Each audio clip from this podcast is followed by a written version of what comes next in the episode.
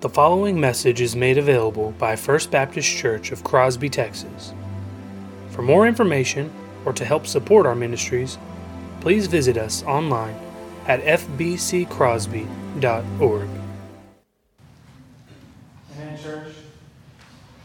Please remain standing this morning in reverence of the reading of the Holy Word of God. This morning we'll be reading from the letter of Paul to the Philippians in chapter 1, verses 12 through 18.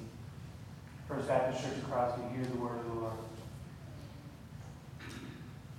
I want you to know, brothers, that what has happened to me has really served to advance the gospel, so that it has become known throughout the whole imperial guard and to all the rest that my imprisonment is for Christ. And most of the brothers, having become confident in the Lord by my imprisonment, are much more bold to speak the word without fear. Some indeed preach Christ from envy and rivalry, but others from goodwill. The latter do it out of love, knowing that I am put here for the defense of the gospel. The former proclaim Christ out of selfish ambition, not sincerely, but thinking to afflict me in my imprisonment. What then? Only that in every way, whether in pretense or in truth, Christ is proclaimed, and in that I rejoice. Amen. And all God's people said, May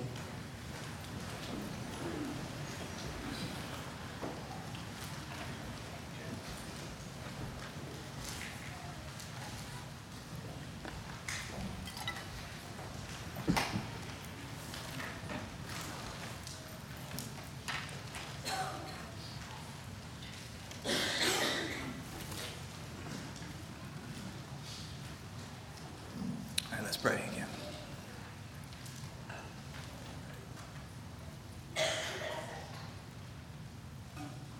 Father, by your word, you created everything that is and continue to sustain life.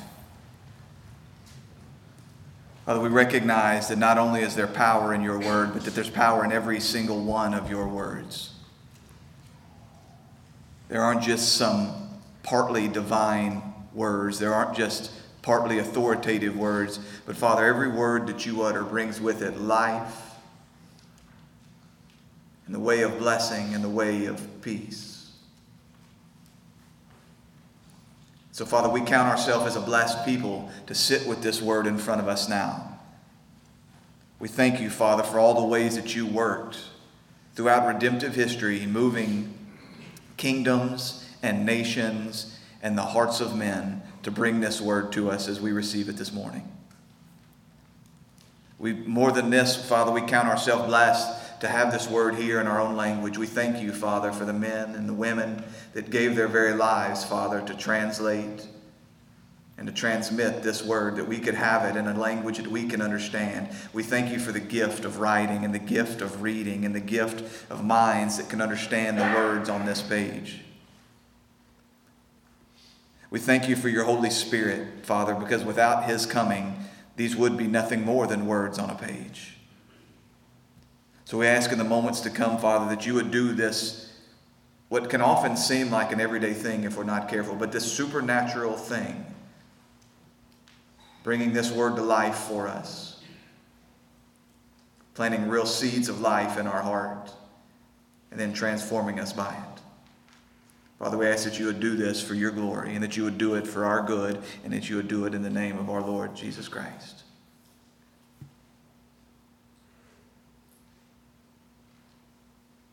We trust that you can. It's in his name we pray. Amen. But open your Bibles to Ephesians chapter 3 as you stand to your feet and we read together. We're going to be looking at this in two chunks, verse 1 through 6, and then eventually verse 7 through 13. But in order to understand the flow, we'll read it all together this morning. Ephesians chapter 3, verse 1 through verse 13. This is the holy and inerrant, infallible, sufficient, authoritative Word of God. Ephesians 3, beginning in chapter 1. For this reason, I, Paul, a prisoner of Christ Jesus, on behalf of you Gentiles, assuming that you have heard of the stewardship of God's grace that was given to me for you, how the mystery was made known to me by revelation, as I have written briefly. When you read this, you can perceive my insight into the mystery of Christ, which was not made known to the sons of men in other generations, as it has now been revealed to his holy apostles and prophets by the Spirit. This mystery is that the Gentiles are fellow heirs, members of the same body, and partakers of the promises in Christ Jesus through the gospel. Of this gospel I was made a minister according to the gift of God's grace that was given to me by the working of his power. To me, though I am the very least of all the saints, this grace was given to preach to the Gentiles the unsearchable riches of Christ, and to bring to light for everyone what is the plan of the mystery hidden for ages in God, who created all things, so that through the church the manifold wisdom of God might now be made known to the rulers and authorities in heavenly places. This was according to the eternal purpose that he has realized in Christ Jesus our Lord, in whom we have boldness and access with confidence through our faith in him. So I ask you not to lose heart over what I am suffering for you, which is your glory. And all God's people said, Amen. You may be seated.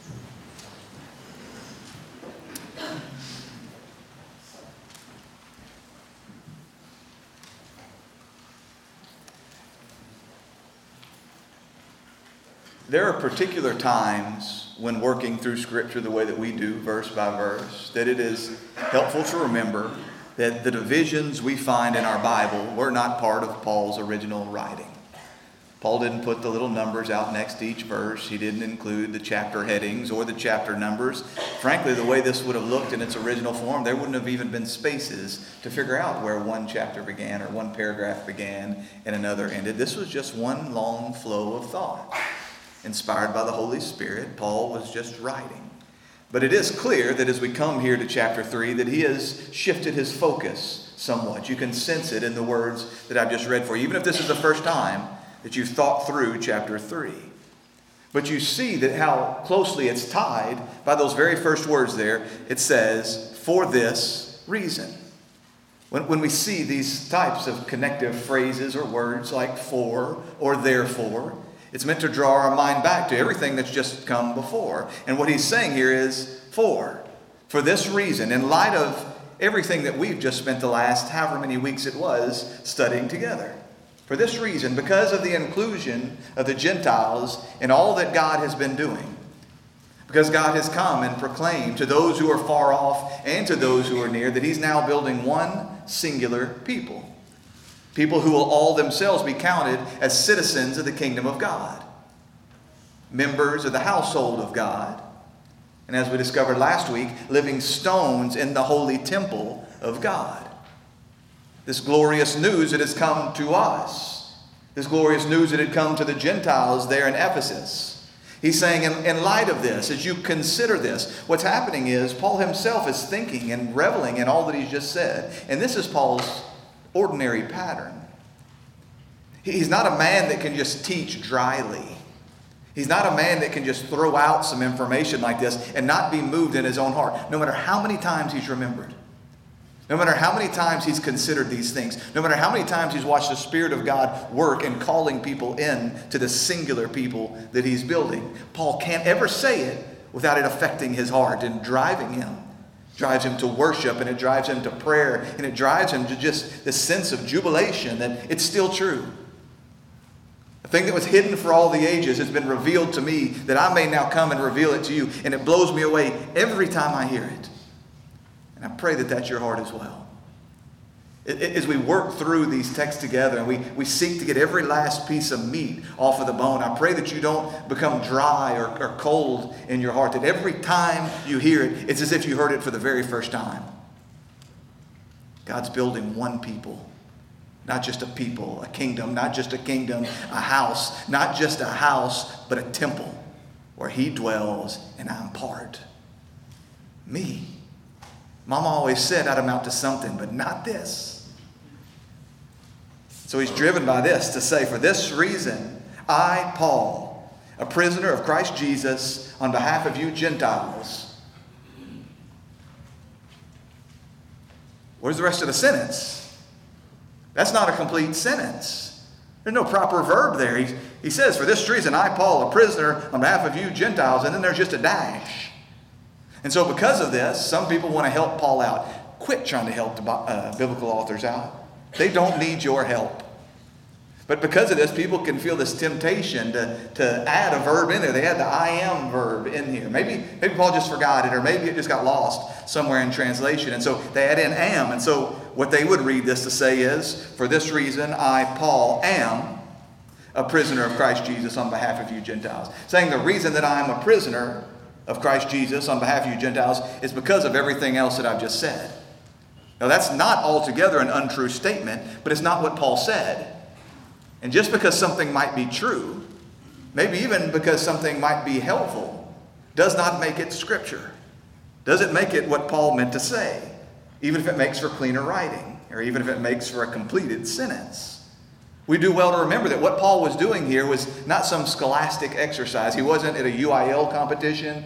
He, he wasn't writing something that he was going to turn around and submit to a publisher. This was a letter. This was a letter filled with passionate pastoral concern. We, again, I say we find Paul getting kind of wrapped up in his own message sometimes, and he just breaks off into doxology. Don't mind me, I'm going to be over here worshiping. That the point of what he's doing here is he's a pastor writing to a people. And this is helpful not just for this section that we look at now, but again, everything that's come before. All of this deep and often difficult theology People in, in today's American evangelical church will often say, This is too much, man. We live in the, we live in the, in the real age, the YouTube age, the, the snippet age, where people's intellect and their, their attention span is not more than 45 seconds at a time. They don't, they don't have the ability to think through these long run on sentences that the Apostle Paul delivers here.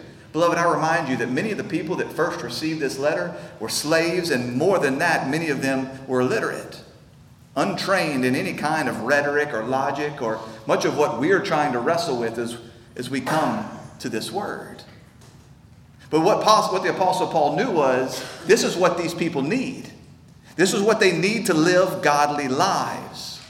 This is what they need to press on, to cling tight to Christ Jesus in the midst of real suffering that's coming their direction.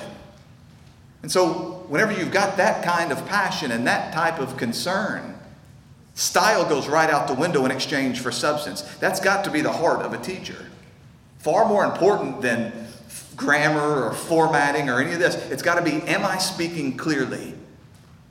And am I delivering to these people, trusting the Holy Spirit to work this thing out? But am I delivering to these people the thing they actually need?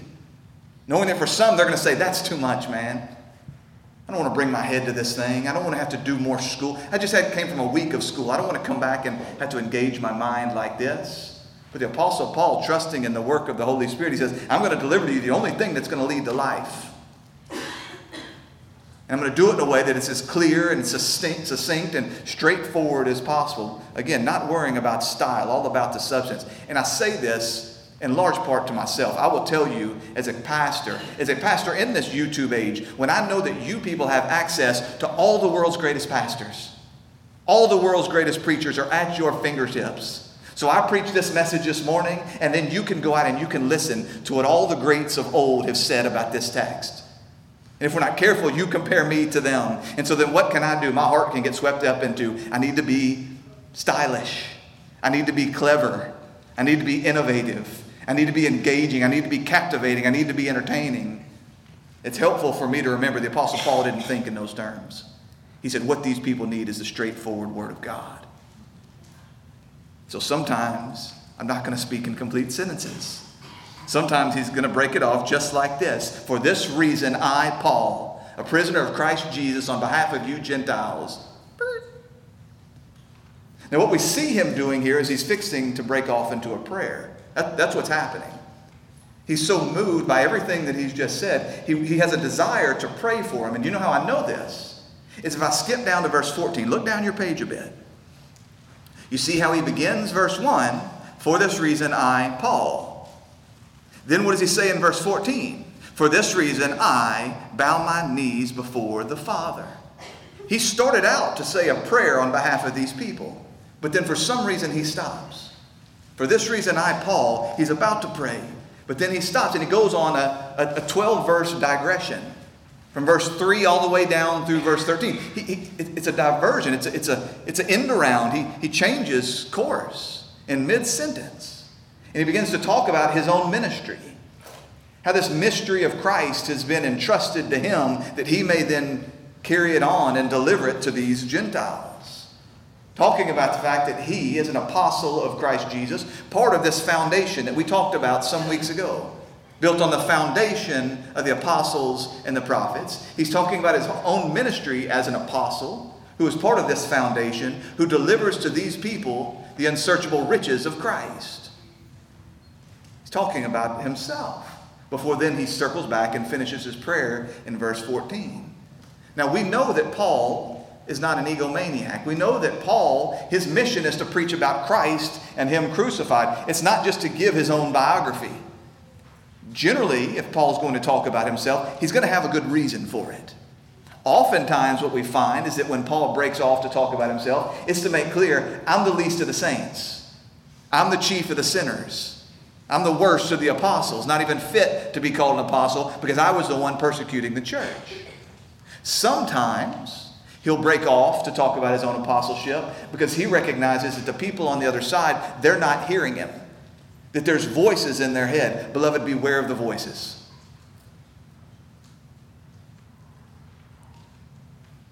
Don't listen to voices out there. There were voices out there that were convincing them, you can't listen to Paul. And so there were times when Paul would draw their minds back to this I too am an apostle. Inspired and called and set aside and used of God to deliver to you this message. But he doesn't do any of that here. He, he does briefly talk about himself as the, as the least of the saints, but he simply presents his apostleship as fact.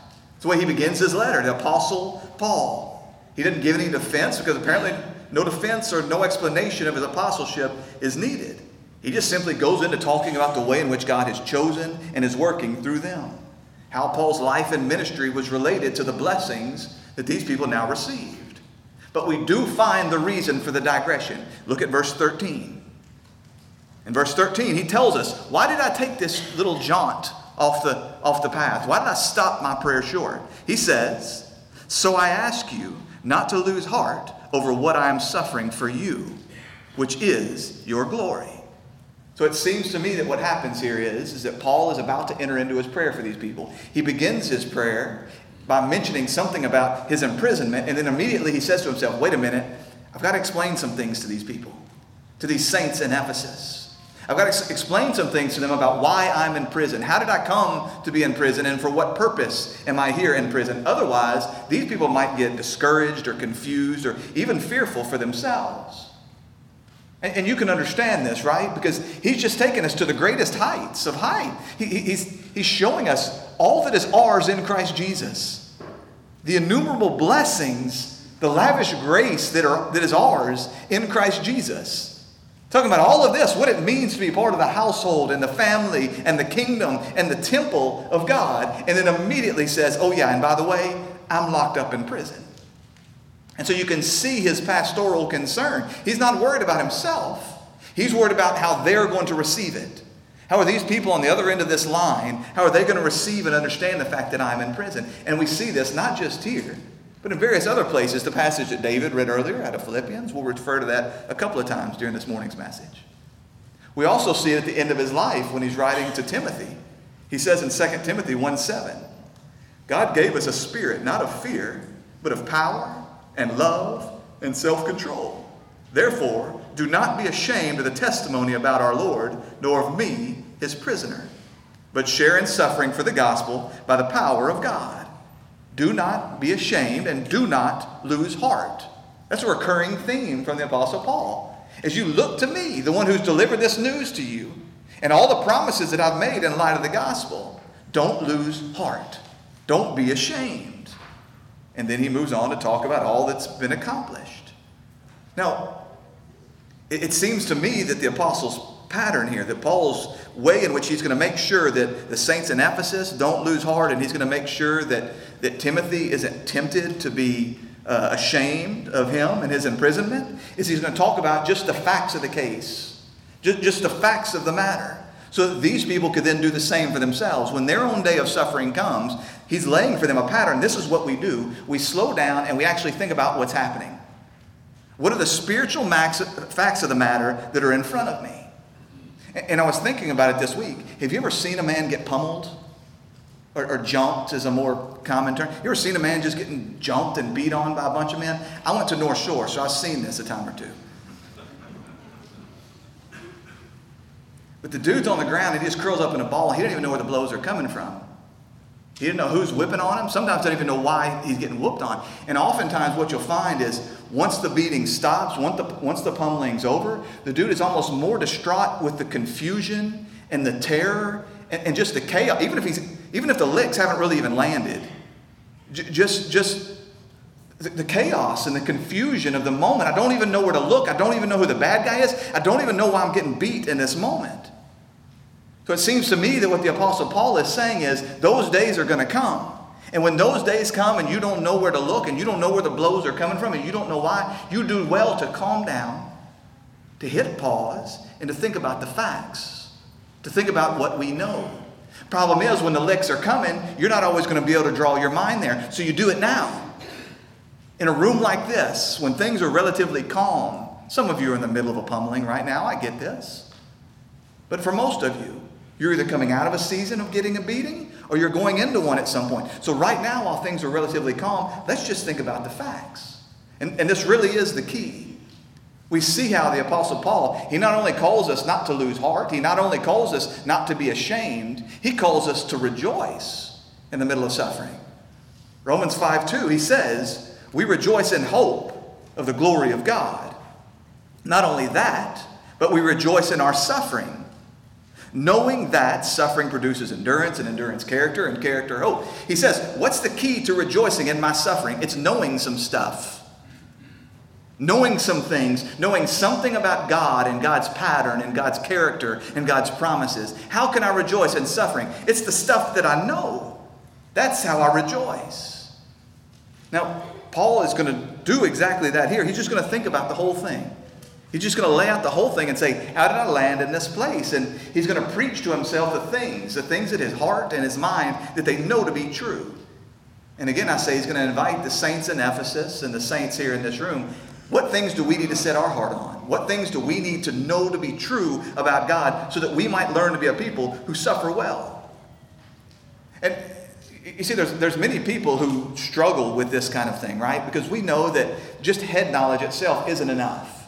I mean, you, you know this, that just knowing some set of facts about God or being able to recite even all the promises of God from Scripture, if that doesn't translate to your heart, if that doesn't change you in some way, if it's not accompanied by the working of the Holy Spirit of God, it's not going to amount to anything.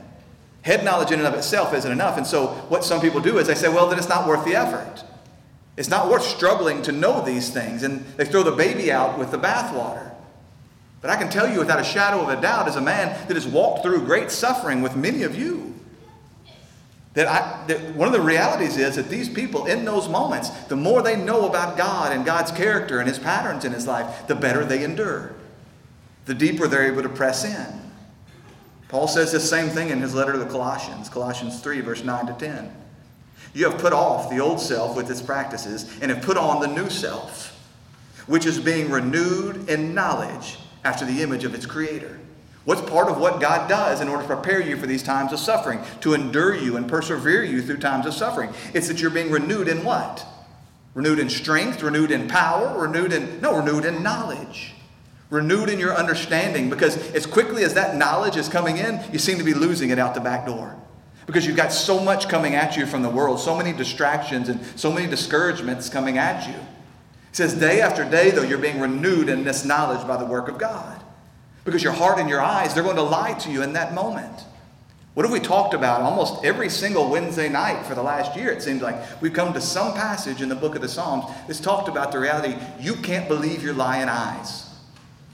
You can't believe your lying heart. You can believe the Word of God. So that we're constantly feasting on it and constantly feeding it to ourselves and constantly preaching it to each other.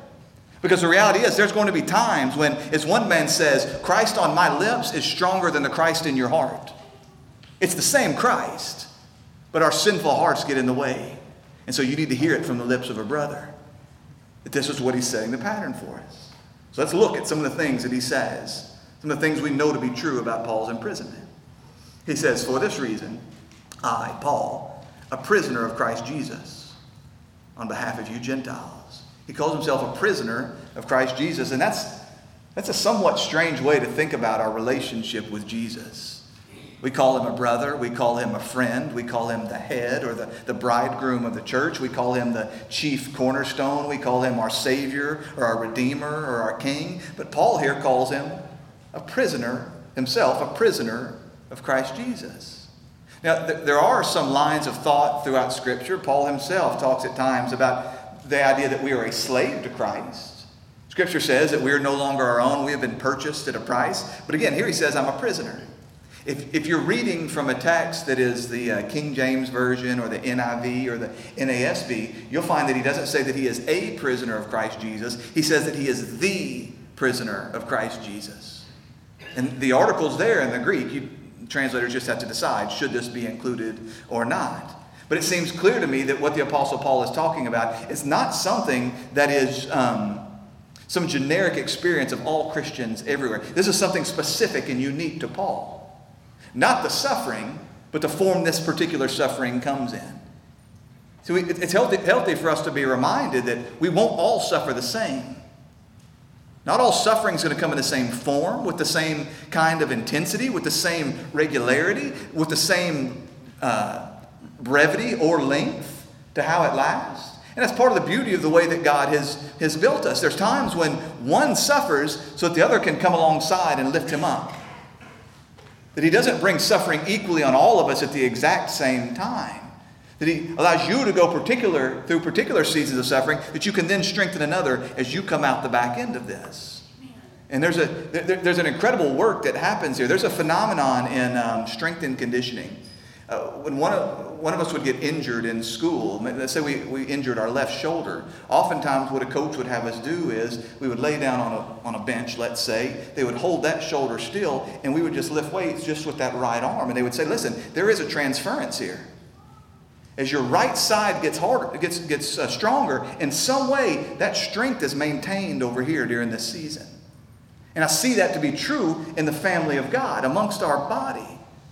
That we realize that every time you go through this season, whether it's a season of sorrow or a season of joys, that the whole of the body is being benefited and blessed and strengthened and built up even in the middle of this. So that we're able to walk through this with an understanding of, I'm fighting on behalf of my brothers in this as well. And so he's saying that he is the prisoner of Christ Jesus. Now we know that Paul spent much time in prison throughout his ministry. Much of his writing occurred in prison. That letter that I referenced earlier, his, his last written letter, the one he wrote to, to Timothy, that that was as he was waiting, awaiting his execution. So Paul was a man who spent a lot of time in prison and would ultimately be, head, be beheaded there in prison. But you'll notice that even though Paul is a prisoner in Rome, and even though he's a prisoner in Rome because he's been handed over to Rome by the Jews, he doesn't say, I'm a prisoner of Rome or I'm a prisoner of the Jews. He says, I'm a prisoner of Christ Jesus. And now, again, this is a weird way to speak about this because it's not as though Christ Jesus was the, the guard. It's not as though Christ Jesus is the one that's holding the keys or that has chained Paul in a, in a chain gang or to his other prisoners here. But Paul knows that the reason I'm in prison is because of Christ Jesus, specifically because of his commitment to preach the truth, to preach this mystery about Christ. We see this in his letter to the Colossians. You'll notice, those of you that weren't here when we first, you, you, remember week one in Ephesians, we just did a very brief synopsis. We, we worked through the whole book in one sitting, and we talked about the fact that it seems very likely that this letter was written at the exact same time and delivered by the exact same man as his letter to the Colossians. And so we see some real parallels there. He says in Colossians 4 3, at the same time, pray also for us that God may open to us a door for the word, to declare the mystery of Christ, on account of which I am in prison, that I may make it clear, which is how I ought to speak. He says, it's on account of the mystery of Christ. It's on account of the preaching of the gospel of Jesus Christ that I'm in prison. Therefore, pray for me. So Paul knew exactly why he's in prison. I'm in prison because I've been called by God and set apart to preach this mystery right here. The mystery of Christ is what he calls it. And he knows I can make the thing stop. What do I got to do in order to stop laying myself in prison?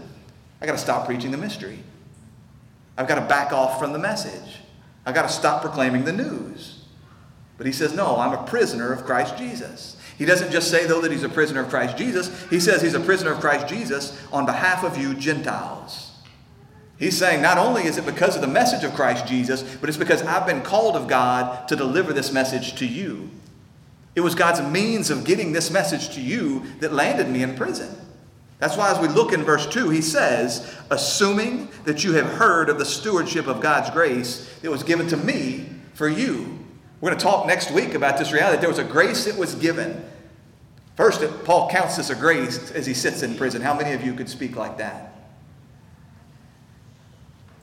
But there's a grace that was entrusted to me. I'm a steward, I'm a household manager of this grace for you. In verse 8, he says, To me, though I am the very least of all the saints, this grace was given to preach to the Gentiles the unsearchable riches of Christ. He knows I'm not just in prison because I've been entrusted with the mystery of Christ. I'm in prison because I've been entrusted with the mystery of Christ and been commanded to deliver it to you. Now, I have to imagine that if when Jesus had encountered Paul on the road to Damascus and said, Okay, Paul, you're going to be a soldier for me, you're going to be an ambassador for me. You're going to be an inspired author for me. Who do you want to go to? I have to imagine that Paul's first inclination would have, been I want to go to the Jews. You, you, you think about his heart in Romans 9, how he says, I'm speaking the truth in Christ. I'm not lying. My conscience bears witness about me in the Holy Spirit that I have great sorrow and unceasing anguish in my heart. Why, Paul?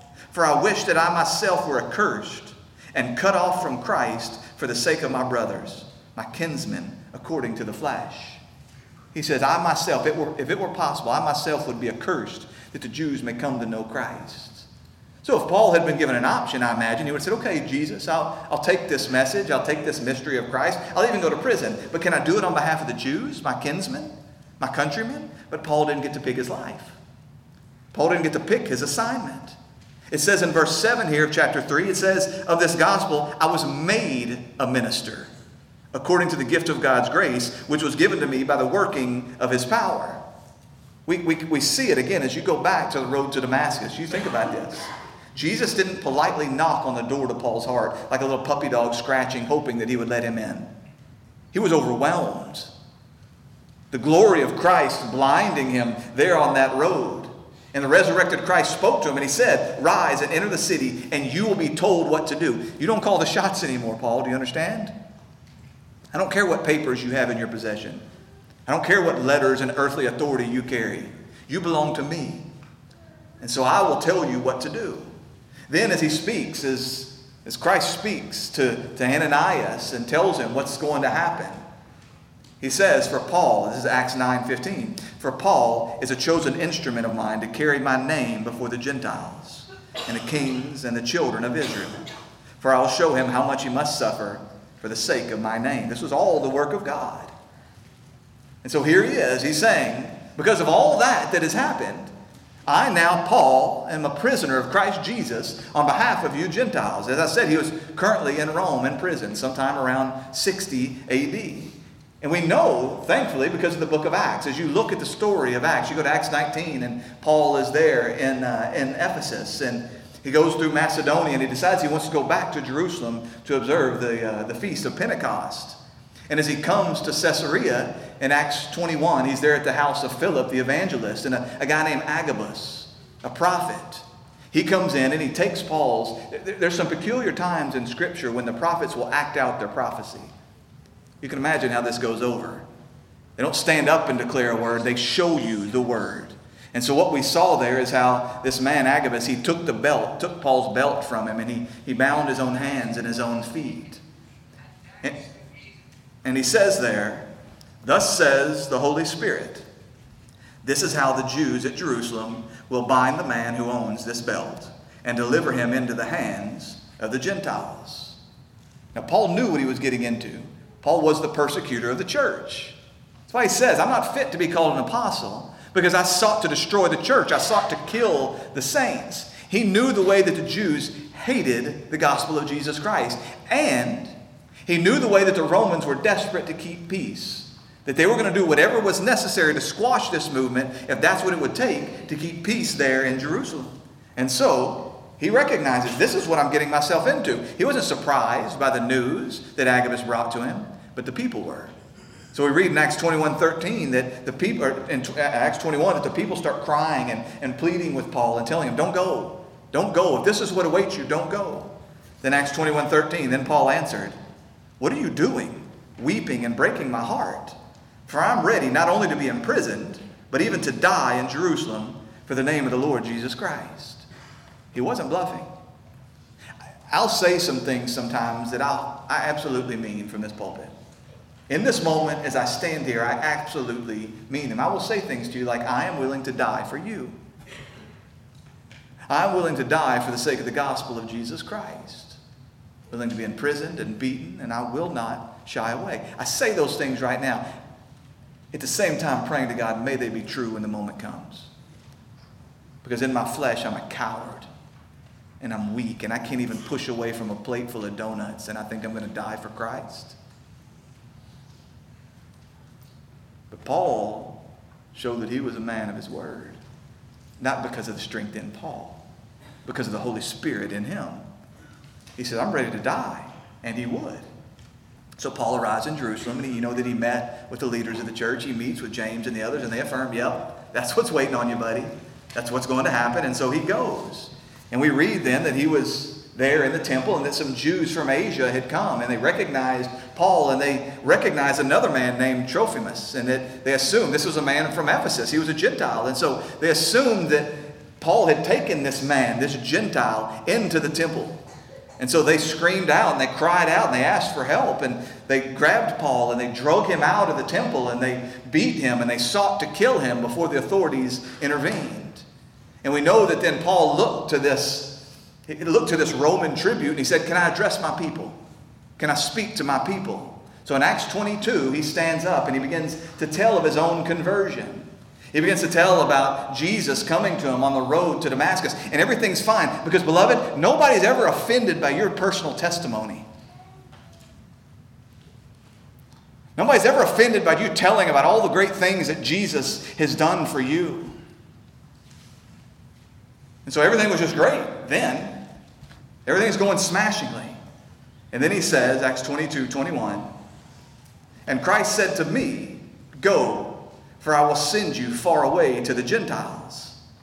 Verse 22 Up to this word, they were listening to him. But then they raised their voices and said, Away with such a fellow from the earth, for he should not be allowed to live. Beloved, what you're going to find is that 90% of the things you have to say about Christ, the rest of the world's okay with. They'll even endorse it. The question is that other 10%. The question is that other 10% that is required of you if you're going to preach the whole counsel of God. And are you going to have the boldness to say it knowing what their response is going to be? Again, people will do this, right? And I understand the heart, and I'm, and I'm thankful. I'm, I'm thankful for this, if nothing else. But, but people will say, look, I'm not ashamed to say I believe in Christ. Well, that's good. You should not be ashamed of Christ. And, and, and, you should be willing to stand up and boldly proclaim, I believe in Jesus Christ. But what are you really risking? I mean, there's, there's parts of the world where there's something at risk there, of course. There's parts of the world where you can lose your life. But in Crosby, Texas, to say, I believe in Jesus, I follow Jesus as my personal Lord and Savior, people aren't going to start falling out. They're not going to call you the devil. They're not going to want to lock you up in chains. Or they'll, they'll make some kind of moral statement that you don't have to be a believer to believe to, to agree with, right? You just make the kind of statements that any political conservative might say, boys are boys and girls are girls. True, yes. But there's a whole lot more here than that. The question is will you preach the full counsel of God's Word? I'm not talking about trying to be a jerk. I'm not talking about trying to start a fight. I'm saying there's a whole lot here. And again, about 90% of it, the rest of the world will nod along. But will you preach the other 10? The other five? The other two? Knowing it's going to bring a fight? I want you to think about what the Apostle Paul prayed for. Down in, in chapter 6 of his letter to the Ephesians, he says this, verse 19 Pray also for me, that words may be given to me to open my mouth boldly to proclaim the mystery of the gospel, for which I am an ambassador in chains, that I may declare it boldly as I ought to speak. He doesn't pray for release. He prays that he can be called to speak boldly. Do you know when you need to ask people to pray for your confidence? Do you know when you need to ask for people to call you to speak boldly? It's when you know the thing I'm about to say, it's about to start some fires. The thing I'm about to say is about to be a whole lot more offensive than just Jesus Christ is Lord.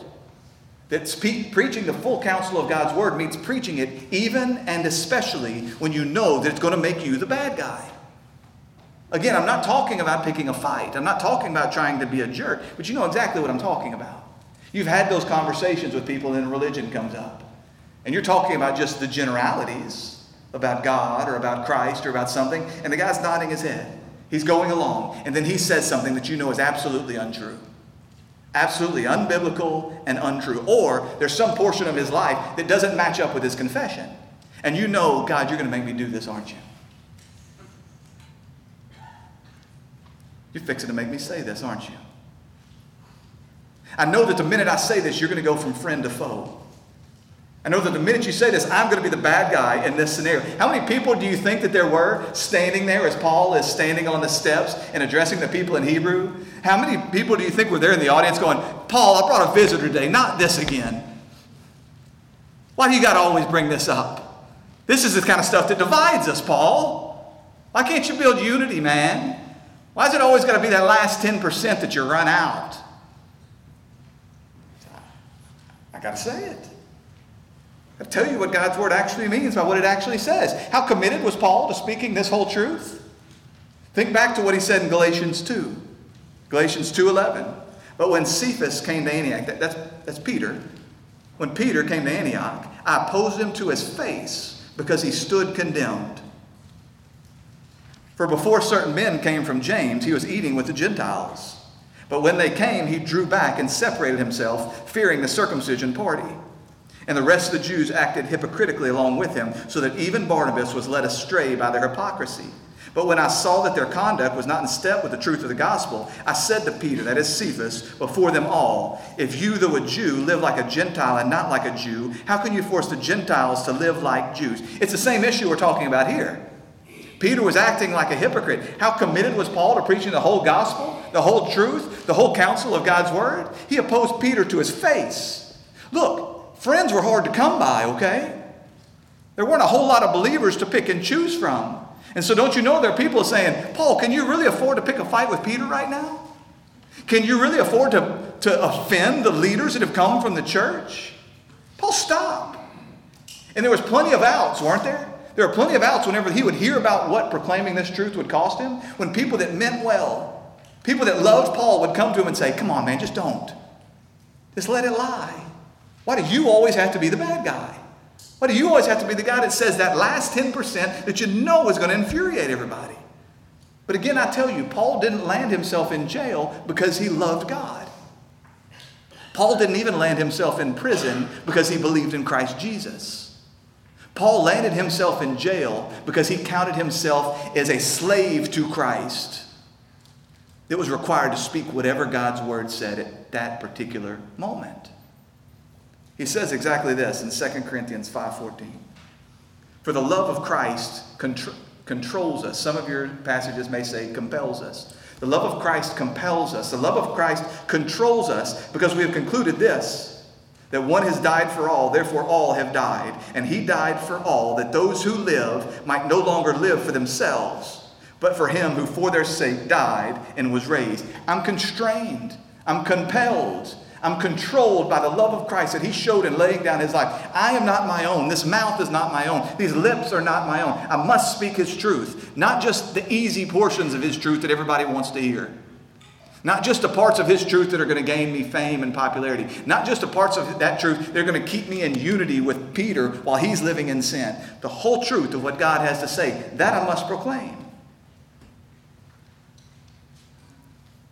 That's challenging is a dude that speaks a lot of words. But I submit to you, it should be no less challenging for you. This isn't a call just to pastors and to preachers and to teachers. Again, I tell you, what he's setting for us here is a standard and an example of how we're meant to walk. And no, our suffering will not always come in this same way. The persecution won't look the same. Look, there is suffering that's going to come. It's not going to be because of the direct sin of a man standing in front of you. It may be because of things that we count as natural. Natural suffering, suffering that is much more common to man. But the question is still the same Will I say the truth? Will I speak the whole truth in the middle of my suffering, no matter what it is? Because there's some ways in which it'd be much easier. Look, if the dudes walked through the door and said, Quit preaching the full counsel of God's word or I'll throw you in jail, that's kind of a no brainer. But it's when the devil works in his much more sneaky ways to infiltrate your life and to twist and to manipulate and to convince you. Yeah, you can preach this truth with your, with your mouth, but are you really going to live it out with your life?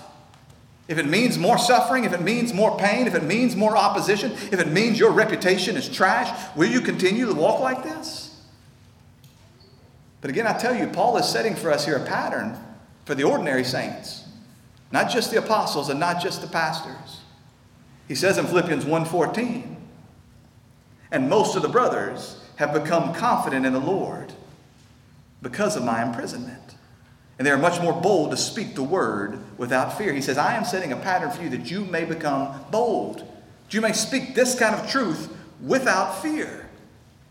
Again, I say not just with your words, but with the whole of your life. Martyn Lloyd-Jones, I listened to a sermon completely unrelated to this, but somehow he spoke back into this this week. And what he says is this is the acid test for the Christian life. Not just what do you confess with your mouth, but what does your life say when the suffering comes? It's easy to believe these things. It's easy to walk this upright Christian life whenever everything seems to be turning up roses. It's when you get punched in the mouth or when someone's standing across from you threatening to punch you now, that's even harder. This is going to hurt. This is going to be costly. Do you live it then? So I want you to look at a couple of ways in which, very briefly, before we conclude, just, just a, a couple of things I think we can glean from this. And firstly, we don't lose heart. Paul didn't lose heart. Paul was able to rejoice in his suffering because he knew that his imprisonment was God's will. I am a prisoner of Christ. This wasn't just coincidental to his ministry. It wasn't just, Paul, you want to do something, and look, there's really no other way for us to accomplish this other than you go into prison, so I don't really want this for you, but you're going to have to just walk through this in order for me to accomplish this thing. That's not the way this works. What does he say in verse 11? This was according to the eternal purpose which he has realized in Christ Jesus our Lord. What was according to the eternal purpose? Well, everything that he accomplished in Christ, yes. The delivering of everything he accomplished in Christ to the Gentiles, yes, but also every single step along the way. Not just the ends, but the means. The way in which he accomplished this. How do I know this? In part because of the whole of teaching of Scripture, but think back again to what did he say to Ananias? I will show him, that's Paul, I will show him how much he must suffer on my behalf. I didn't just call him to do something, I called him to show him this way of suffering. And it isn't that Jesus is saying, Look, you've done too much bad stuff to just get off scot free here, uh, Paul. If you want in with my people, you're going to have to pay your way in. You're going to have to suffer your way in. You're going to have to prove your salt. No, no, no, no. That's not it at all. We know that one of the most fundamental truths to the Christian life is there will be suffering. There is no glory without the suffering. Again, as Paul was in prison waiting to be put to death, he says to Timothy, 2 Timothy 3:12, "Indeed, all who desire to live godly lives in Christ Jesus will be persecuted." If you're living a life that is absent any persecution, we ought to have a concern here. Do I even have a desire to live a godly life in Christ Jesus? Jesus himself says, Woe to you when all people speak well of you. Just meditate on that for a while. When everybody has nothing but good things to say about you, woe to you. Cursed are you. Because so they did with the false prophets. You know the kind of people that the, that the whole world speaks well of? False prophets, ticklers of ears, liars who say peace, peace, where there is no peace. But if you want to live a godly life, there will be persecution. Again, it won't always look like immediate, obvious, earthly, a man front, standing in front of me with a gun kind of persecution. Some of it may be the ordinary suffering of this world and the question of, will I press on? If your own body starts to work against you in this. But again, I say to you, it's not just that this is the only path to glory, that this is the only path to godliness. I say to you, this is God's will. Going back to Paul's letter to the Philippians, Philippians 1:29, for it has been granted to you for the sake of Christ that you should not only believe in him, but also suffer for his sake. Hear that again. It has been granted to you as a gift from God for the sake of Christ that you should not only believe in him, but that you should suffer for his sake, engaging in the same conflict you saw that I have and now have still. Or Peter, 1 Peter 3:17. It is better to suffer for doing good if that should be God's will than to suffer for doing evil. He's saying there's a suffering that comes to the life of the believer, and you can stand in the middle of the suffering and say, This is God's will for me. If God is who Scripture says that He is, if God is providentially working as Scripture says He is in all things, then the believer can look. Those who are walking in obedience to Christ Jesus, you can look to the suffering that comes in this life, whether it's imprisonment, whether it's sickness, whether it's hatred, whether it's loss of money or health or reputation or family or relationship or whatever it is. You can look at whatever suffering comes, no matter how big or how small, and you can say with Joseph as he stood face to face with his brothers, You didn't send me here, God did.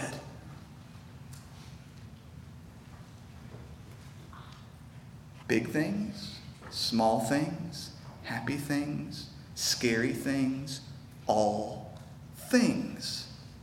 For the life of the believer lived in obedience to Christ Jesus, you can stand there saying, This is the will of God. Again, I point back to Wednesday nights. They are so precious. Wednesday nights and Sunday nights, I am telling you, are some of the most precious and meaningful times we have together in the Word of God. And you don't know when your suffering day will come. And so you gather today to strengthen your brothers and to be strengthened yourself so that when that day comes, this truth is rolling around in your head. So that you face whatever it is that comes with the absolute assurance I wouldn't be here if God, who is my Father, He's not just God, He's not just Lord, He's not just King. God, who is my Father, wills it. Therefore, I am here by God's providence, for God's purposes, under God's provision He's got a plan and he's got a purpose and he's got a point to all of this so that we don't lose heart in our suffering because we know God is sovereign over this suffering. And in addition to this, I know that no matter what my circumstances look like, God is working through my suffering to advance not just my life, but the life of the kingdom. Again, what does he say in Ephesians 3:13? I ask you not to lose heart over what I'm suffering. Why? It is for your glory. Paul wasn't just suffering for Paul. Paul was suffering for the sake of the saints, for the sake of the Gentiles. My suffering is to your glory. Someday we get to heaven and I'm going to look back, and Andrew's suffering in some way led to my glory. Do you understand? Your suffering to my glory, and his suffering to your glory. We suffer together, and God is using this to advance the kingdom. What did David read earlier? Uh, Philippians 1.12. You know, brothers, that what has happened to me has really served to advance the gospel, to advance the kingdom, to move this thing forward. My suffering is being used of God, not just to shape me, but to advance what he's doing. And surely there had to have been times when the Apostle Paul said, What did I miss along the way? What, what did I miss along the way that led me here? I'm Paul. God is using me to plant churches and to share the gospel, and I'm in jail. You're, you're, you're wasting time here. Paul was not a young man at this point. You're, you're wasting time. The clock is ticking, and now I'm here in jail. There's so much church building that needs to be done. And instead of building the church, those saints are having to bring me food. They're having to care for my needs. And I was a man who was proud that when I came to them, I didn't mooch off of them. And now here I am in prison and I'm, and I'm wasting away. And surely some of you have thought the same thing. You, you, you've looked up at times and you said, God, what are you doing here? Are you done with me? Have you forgotten about me? Have you thrown me away? Surely there's something better I could be doing for the sake of the kingdom. Well, beloved, I tell you, if that's what you feel, you're in good company. See Joseph in Egypt. See John on the Isle of Patmos. See John the Baptist beheaded because he refused to not preach the full truth of God's word. And see Paul languishing away in prison. You're in good company. And I must tell you that even if you're not a great writer like Paul, and even if Paul had never written a single letter to the churches, just his endurance itself spoke to the glory of Christ. Do you understand that just you showing up in this place? I know many of the ways in which you people suffer. People ask, what do you do during the Lord's Supper? I used to kneel or uh, sit over there. This last time I went and I sat over here with my head down and, I, and I'll pray for a while and I'll look up and I'll pray for a while and I'll look up. What am I doing? Many times I'm looking up and I'm seeing your face and I know what you're suffering through at this moment. And I'm not only praying that God will strengthen you at this table, I'm praying He will strengthen your brothers as they look to you and say, He's still coming. He's still going. He's pressing on.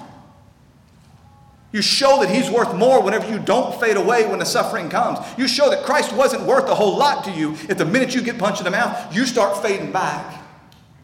But when you press on in, in faith with Him, when you press on in the middle of suffering, you're being used of God to proclaim to the world, He's worth more.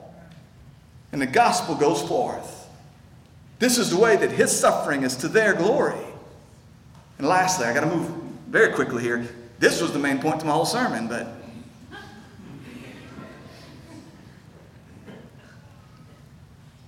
It's not just to the glory of God, it's not just to the glory of your brethren, it's to your own good. It's to your glory as well. Not glory in the sense of honor and praise and the world worshiping you, but that you stand and you bask in the glory of God in eternity, and that, that glory radiates in and through you as you bear His image more fully Again, I say carrying off into eternity. We know that He is doing something for us in here. Your homework, I guess, for this week is to go home and read 2 Corinthians 4. Read 2 Corinthians 4, and if it doesn't make your heart burst within your chest, if it doesn't make tears roll down your face, if it doesn't make you rejoice that God would use a busted vessel like you, then I don't know what to tell you. The Apostle Paul says this So we do not lose heart. Sound familiar? We don't lose heart. Though our outer self is wasting away, our inner self is being renewed day by day. He's fixing to go on to say, don't look to the things that are seen, look to the things that are unseen. Because the outside stuff, the stuff you see, it's wasting away. It's being destroyed. It's fading away. It's languishing its prison. It's feeling like you've been left on the sideline. So while all that wasting away is happening on the outside, the inner you is being renewed. Being renewed in what? In knowledge of God beholding the glory of God in Christ. The inner you is being renewed. For, verse 17, for this light and momentary affliction. Don't you wish you could speak like this?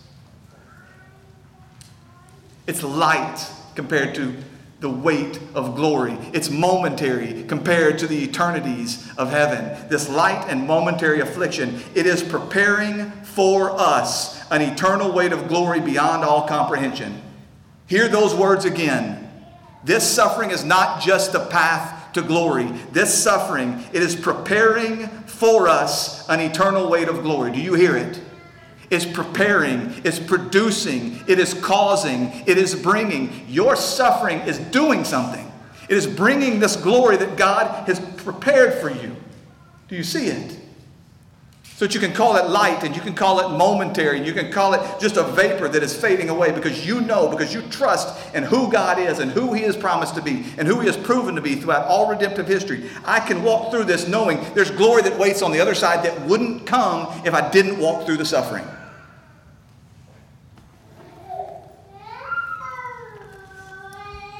Father God, we praise you and we thank you.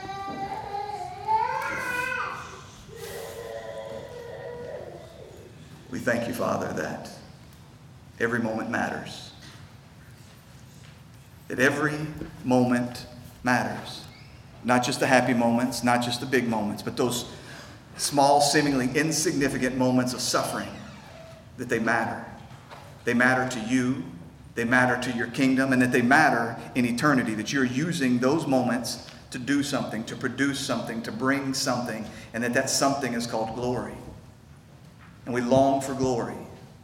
So, Father, help us to be a people who suffer well, who endure well, who don't pull away, who day after day and week after week we come back and we gather and we study and we pray and we praise, even in the midst, in, in, even in the midst of incredible suffering, because we know that Christ is worth more. And we know that He always keeps His promises. So, Father, we pray that you would do this work in us now. It's in Jesus' name we pray. Amen.